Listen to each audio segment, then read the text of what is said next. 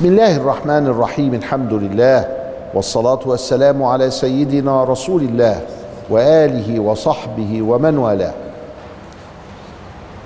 مع سيرة المصطفى الحبيب صلى الله عليه وسلم نعيش مع أنواره الكريمة الشريفة هذه اللحظات نستهدي هدايته ونتمتع بأنواره صلى الله عليه وسلم. من سيرته الشريفة ما حدث يوم بدر. عندما نزل النبي صلى الله عليه وسلم في بدر ذهب يستطلع هو وأبو بكر ما حول المنطقة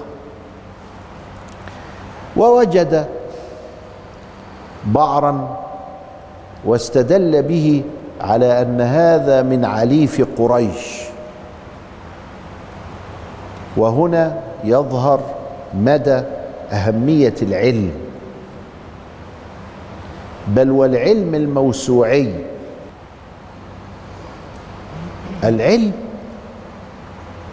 قوة سلطة. فمن يمتلك العلم والمعلومات هو الأقوى.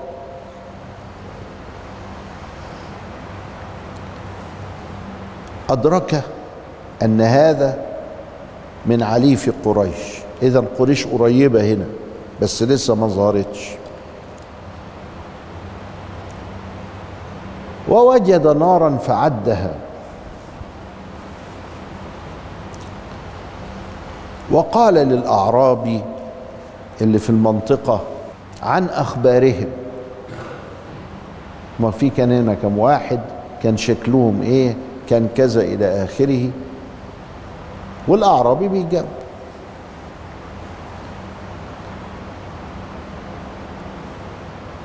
ثم انصرف النبي فقال الأعرابي سألتني فأجبتك من أين أنت؟ الأعرابي يحب الرغي ويحب يشوف هو ده منين وجاي منين ورايح فين عشان برضه يقول له لغيره. فقال أنا من ماء وانطلق. والاعرابي في ذهول شوية كده وبيقول والله لا أدري أمن ماء مصر أم من ماء العراق؟ الماء عنده يعني النهر؟ وسيدنا النبي قالها على قوله تعالى وجعلنا من الماء كل شيء حي. حاجة كده يعني. أنا من ماء يعني كده. بالمعنى ده. لكن الأعرابي فهمها إنه ده نهر. النهر موجود فين؟ في مصر نهر النيل في العراق نهر الفرات. قال والله لا أدري أمن ماء العراق أم من ماء مصر؟ بس شبههم كده مش من هنا ولا من هنا. دول من إخواننا اللي حوالينا دول. إيه الحكاية دي؟ يؤخذ من هذا أن النبي كان لا يكذب لكنه كان لا يفشي الأسرار.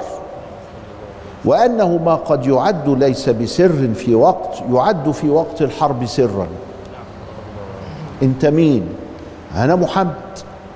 ومين ده؟ أبو بكر. وأنتوا هنا بتعملوا إيه؟ جايين نقاتل المشركين. الله. طب ما يبقى انكشف الحال كده. ده بس يقول محمد وابو بكر انتهى الحال. فإذا ما يعد سرا في وقت الحرب قد لا يكون سرا في غير وقت الحرب. اللي يقول لك ممنوع الاقتراب والتصوير. خلاص في وقت الحرب كده. حتى لو صورنا حتى لو كان عندي صورة ليها قبل الحرب أخبيها. علشان ده سر الوطن بتاعي. فالنبي عليه السلام علمنا إنه ينبغي إن إحنا يبقى عندنا سر علشان تنجح الأشياء. وذكرنا أن بعضهم وهو الحباب بن المنذر قال له يا رسول الله اجعل الماء خلفنا. فجعله خلفه. وذهبوا هناك فوجدوا تبة كبيرة كده فبنوا عليها عريشا. عريشا يعني حاجة كده مظلة عشان سيدنا صلى الله عليه وسلم يشرف على الوادي كله ويشوف اللي جاي من هنا إيه واللي جاي من هنا إيه واللي جاي من هنا إيه. وهذا العريش جلس فيه رسول الله صلى الله عليه وسلم في يوم بدر لكنه بني له في ساحة المعركة هكذا. 312 واحد ماشي لقى ولد صبي كده عنده 15 16 سنة. يبدو إنه هو كان من المرافقين للجيش بتاع قريش. فقبض عليه. أيوه ما هو كده دخل فيه آآ آآ دخل فيه المنطقة العسكرية. يبقى يتقبض عليه. ويتقبض عليه لأن إحنا في زمن حرب. إذا زمن الحرب له خصوصية ينبغي أن يكون كذلك. الخيانة. الخيانة بئست البطانة لكنها في زمن الحرب تصل بالعقوبة إلى الإعدام. لأنها فيها ضياع للدين والدنيا والمستقبل. مش الدين والدنيا وبس ده والمستقبل كمان. قبضوا على الولد الغلام ده وحققوا معاه. قالوا له هما معاهم قد إيه؟ قال ما أعرفش. معاهم قد إيه؟ طب كم نفر؟ قال ما أعرفش فواحد ضربه على قفاه. فالنبي عليه السلام قال له بس الولد صادق. ما يعرفش طبعا. هم دول كتار. هو قاعد يعدهم. ما يعرفش. هو بيقول لك ما أعرفش. بص في عينيه شوفه صادق شوفه كذاب العيون إيه؟ تفضح. ما تضربوش ولا حاجة. تعالى يا حبيبي هم ذبحوا هم بياكلوا ويشربوا. قال له آه طبعا. قال له ذبحوا كم؟ جمل. قال له عشر. قال القوم بين التسعمائة والألف.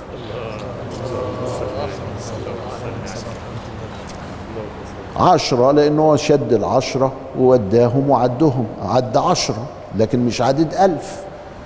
فهو فعلا ما يعرفش. فيبقى في فن للوصول إلى المعلوم. ما هوش بالضرب ولا بالإهانة ولا بالتعذيب ولا بكذا. ده بإعمال العقل. اسأل السؤال المناسب. إذا كنت قادر أنك تستنبط الاستنباط المناسب مع هذا. فقال له كده. كام يا ابني؟ ذبحتوا كام جمل؟ قال له ذبحنا عشرة. قال القوم بين تسعمائة إلى ألف. يزيدوا ينقصوا حاجة بسيطة. ألف ألف وخمسين ألف وسبعين ما يجراش حاجة. يا دوب ها؟ فإذا الذكاء والعلم تاخد من كده الوقوف عند العلم وأن من يمتلك المعلومات فهو الأقوى. بعد الفاصل نكمل ما كان من سيدنا قبل المعركة.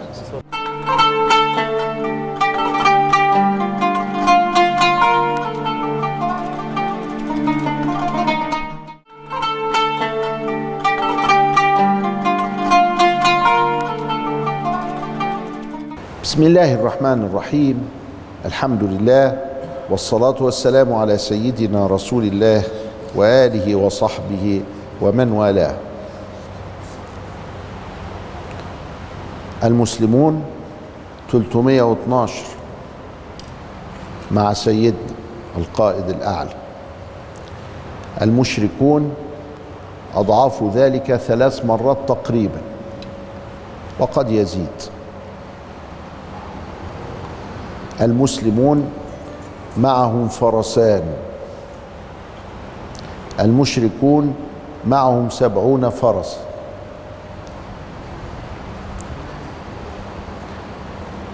يعني قوة الواحد من دول لما هيقف يقف ضد اتنين لا دول ثلاثة طيب سبعين نخلينا معانا خمسة وتلاتين لا دول اتنين فرسين. يبقى اذا إحنا بنتخيل اولا قوة غير متوازنة. إيه المزية بتاعت المسلمين؟ نمرة واحد الإيمان. نمرة اتنين الموقع. فهم جايين صحيح من على مسافة 100 كيلو. لكن جايين مرتاحين متدربين عملوها تدريب.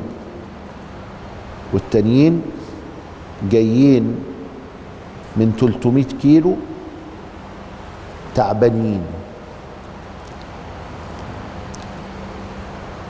المية معانا لكن ما همش معاهم.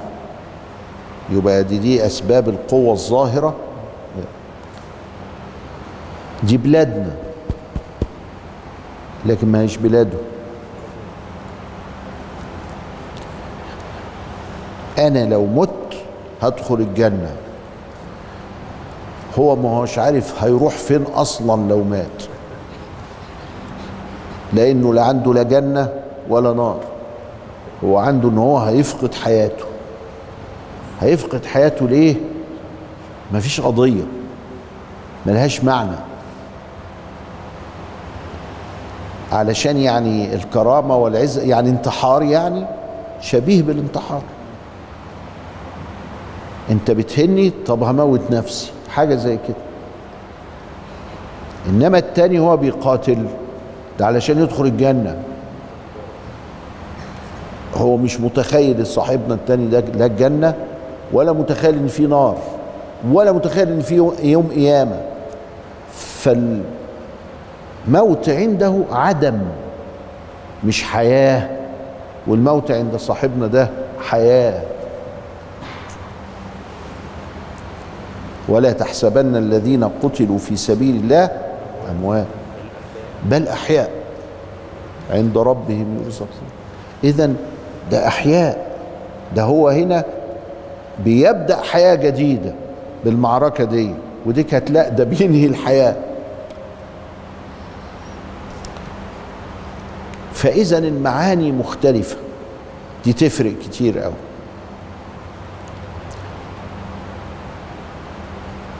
ال ال ال الوضعية دي كانت هي مراكز القوة عند المسلمين. الموقع الإيمان القضية والماء إذا صح التعبير. التانيين القوة بتاعتهم في العدد وفي السلاح. والضعف بتاعهم في المسافة وفي الغربة غربة المكان وكذا إلى آخره وفي قلة الماء. بدأت المعركة بسم الله. قبل المعركة النبي في العريش والجيوش زمان كانت خمسة أقسام. الميمنة والميسرة والمقدمة والقلب والمؤخرة. جناحين ووسط وفي ورا الوسط ده قلب وورا القلب ده مؤخرة بتحمي الجيش من نهايته أو من مؤخرته. ولذلك كان الجيش يقولوا عليه الخميس. الخميس يعني إيه؟ يعني الجيش. وسموا الجيش الخميس ليه؟ لأنه مخمس. لأنه خمسة اقسام خميس.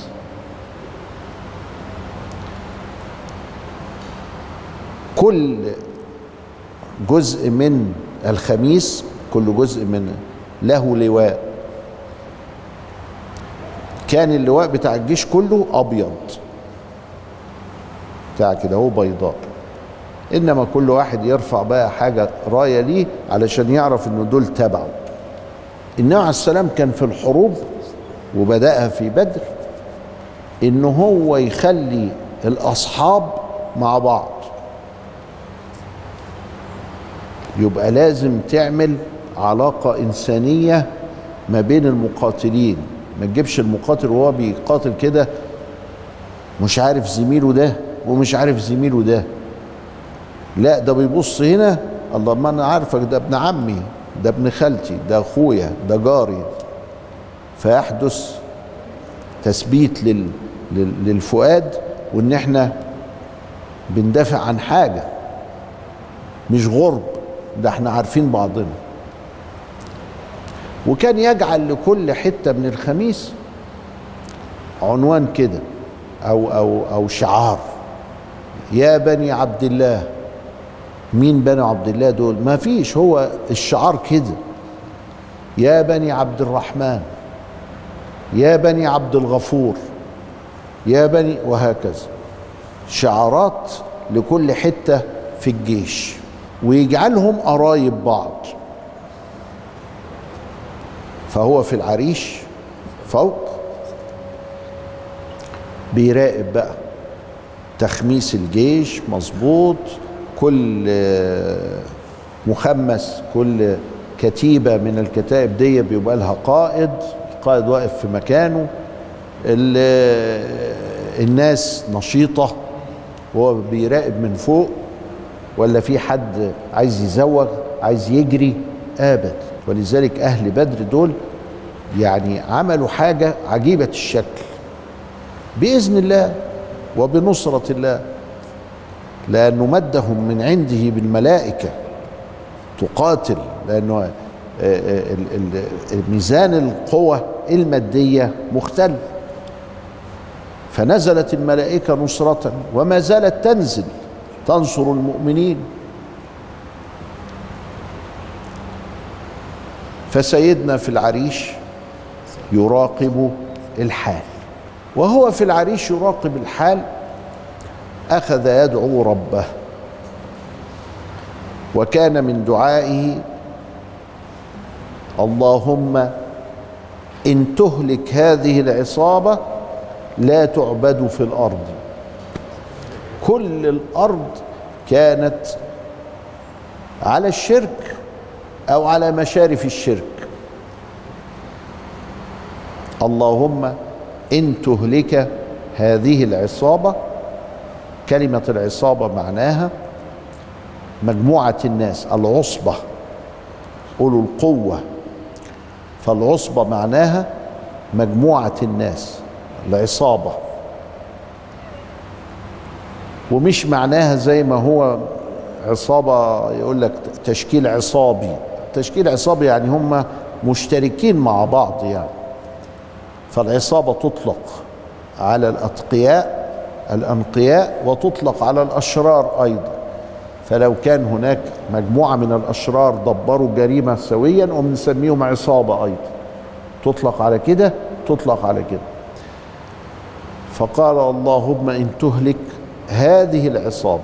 لن تعبد في الأرض أبدا. ورفع يديه حتى ظهر بياض إبطيه ووقع ال- ال- العباية من على كتفه وقال له أبو بكر يا رسول الله كفاك مناشدتك لربك فإنه ناصرك. يعني كلام صديقين. فإنه ناصرك. وبدأت المعركة وفاز المسلمون بإذن الله. إلى لقاء آخر أستودعكم الله. والسلام عليكم ورحمة الله وبركاته.